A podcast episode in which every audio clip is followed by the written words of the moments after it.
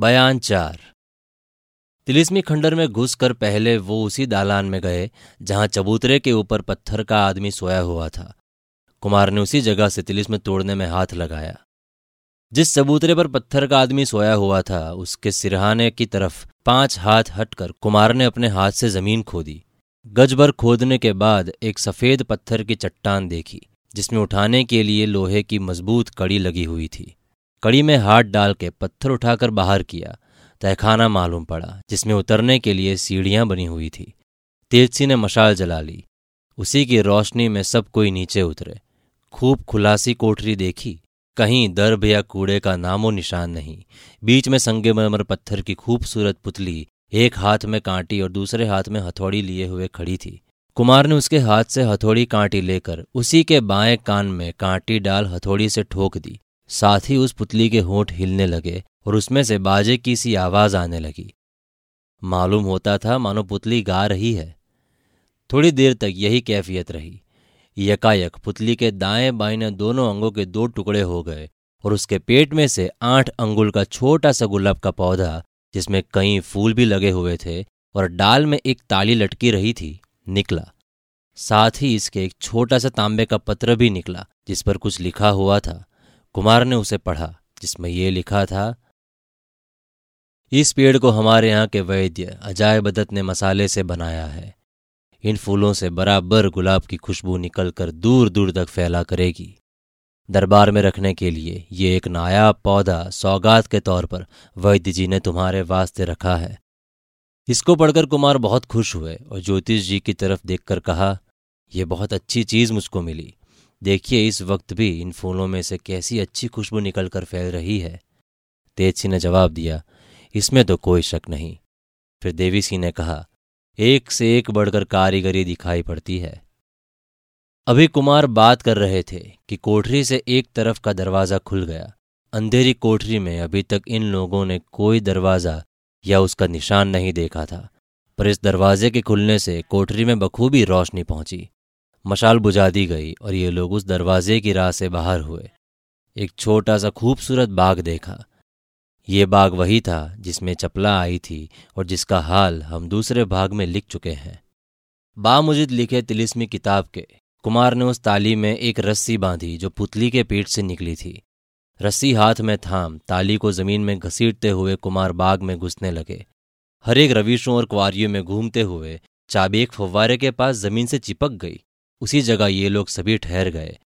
कुमार के कहे मुताबिक सभी ने उस ज़मीन को खोदना शुरू किया। दो तीन हाथ खोदा था कि ज्योतिष जी ने कहा, अब पहर भर दिन बाकी रह गया, तिलिस्म से बाहर होना चाहिए। कुमार ने ताली उठा ली और चारों आदमी कोठरी की राह से होते हुए ऊपर चढ़ के उस दालान में पहुँचे जहाँ चबूतरे पर पत्थर का आदमी सोया था। उसके सिराने की तरफ़ ज़मीन खोदकर जो पत्थर की चट्टान निकली थी, उसी को उलटकर तहखाने के मुँह पर ढांप दिया। उसके दोनों तरफ़ उठाने के लिए कड़ी लगी हुई थी और उल्टी तरफ़ एक ताला भी बना हुआ था। उसी ताली से जो पुतली के पेट से निकली थी ये ताला बंद भी कर दिया। चारों आदमी खंडर से निकलकर कुमार के खेमे में आए। थोड़ी देर आराम कर लेने के बाद तेज सिंह, देवी सिंह और ज्योतिष जी कुमार से कहकर वन कन्या की टो में जंगल की तरफ़ रवाना हुए। इस समय दिन अनुमानत दो घंटे बाकी होगा। ये तीनों अय्यर थोड़ी ही दूर गए होंगे कि एक नकाब पोस्ट जाता हुआ दिखा। देवी सिंह वगैरह पेड़ों की याड़ दिए, उसी के पीछे पीछे रवाना हुए। वो सवार कुछ पश्चिम हटता हुआ सीधे चुनारगढ़ की तरफ़ जा रहा था। कई दफ़ा रास्तों में रुका, पीछे फिरकर देखा और बढ़ा। सूरज अस्त हो गया। अंधेरी रात ने अपना दखल कर दिया। घना जंगल, अंधेरी रात में डरावना मालूम होने लगा। अब ये तीनों अय्यार सूखे पत्तों की आवाज़ पर, जो टापों के पड़ने से होती थी, जाने लगे। घंटे भर रास्ता जाते जाते उस जंगल के किनारे पहुँचे। नकाब पोष सवार घोड़े पर से उतर पड़ा। उस जगह बहुत से घोड़े बंधे थे। वहीं पर अपना घोड़ा भी बाँध दिया। एक तरफ़ घास का डेरा लगा हुआ था। उसमें से घास उठाकर घोड़े के हाथ में रख दी और वहाँ से पैदल रवाना हुआ। उस नकाबपोश के पीछे पीछे चलते हुए तीनों अयार पहर रात बीते गंगा किनारे पहुँचे।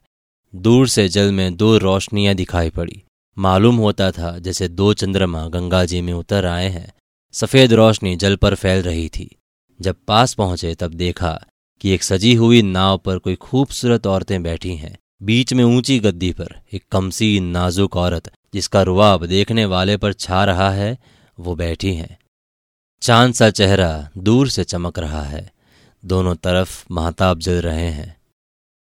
नकाबपोश ने किनारे पहुंचकर ज़ोर से सीटी बजाई। साथ ही उस नाव में से भी एक सीटी की आवाज़ आई, जैसे किसी ने जवाब दिया हो।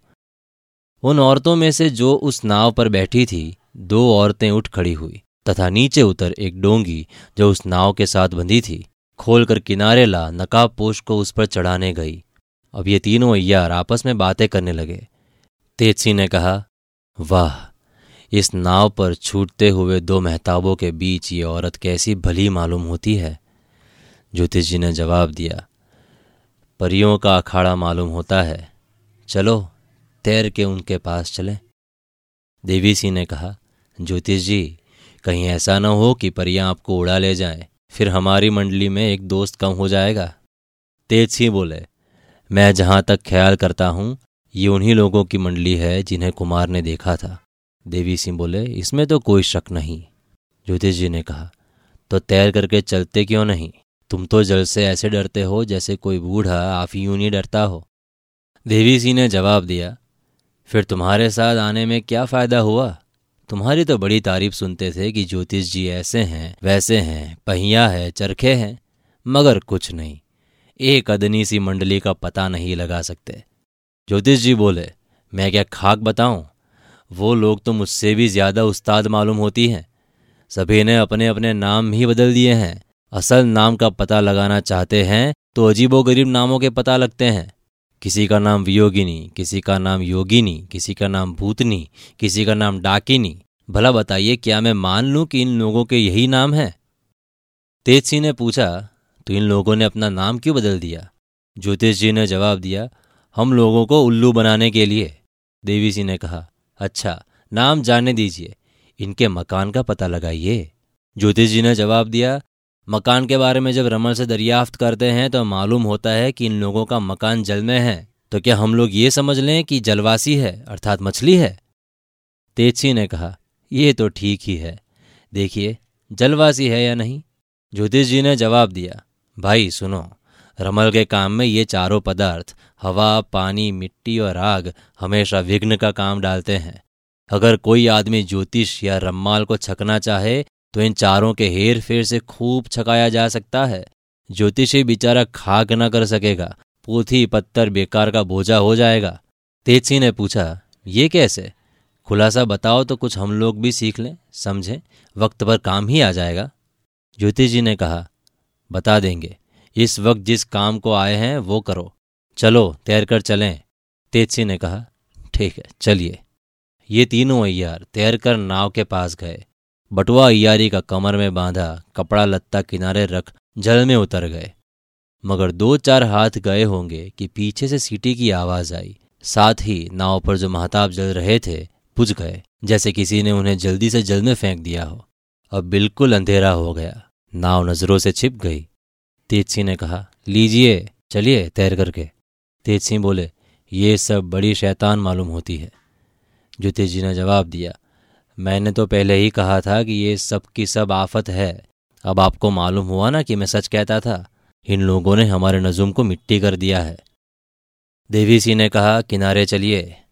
इन्होंने तो बेडब छकाया। मालूम होता है कि किनारे पर कोई पहरे वाला खड़ा देख रहा था। जब हम लोग तैर करके जाने लगे, उसने सीटी बजाई। बस, अंधेरा हो गया। पहले ही से इशारा बंधा हुआ था। ज्योतिष जी बोले कि इस नालायक को ये क्या सूझी कि जब हम लोग पानी में उतर चुके, तब सीटी बजाई। पहले ही बजाता तो हम लोग क्यों भिगते? ये तीनों अय्यार लौट कर किनारे आए। पहनने के वास्ते अपना कपड़ा खोजते हैं तो मिलते ही नहीं।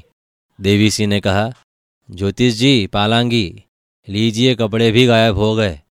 हाय, अगर इस वक्त अगर उन लोगों में से किसी को पाऊँ तो कच्चा ही चबा जाऊँ। तेज सिंह बोले हम तो उन लोगों की तारीफ़ करेंगे। खूब अयारी की।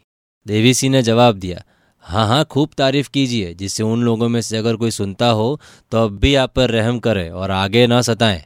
ज्योतिष जी ने कहा, अब क्या सताना बाकी रह गया? कपड़े तक तो उतरवा लिए।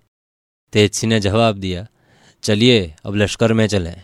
इस वक्त और कुछ करते बनना पड़ेगा। आधी रात जा चुकी होगी। जब ये लोग अयारी से सताए, बदन से नंग दड़ंग कांपते कलपते लश्कर की तरफ़ रवाना हुए।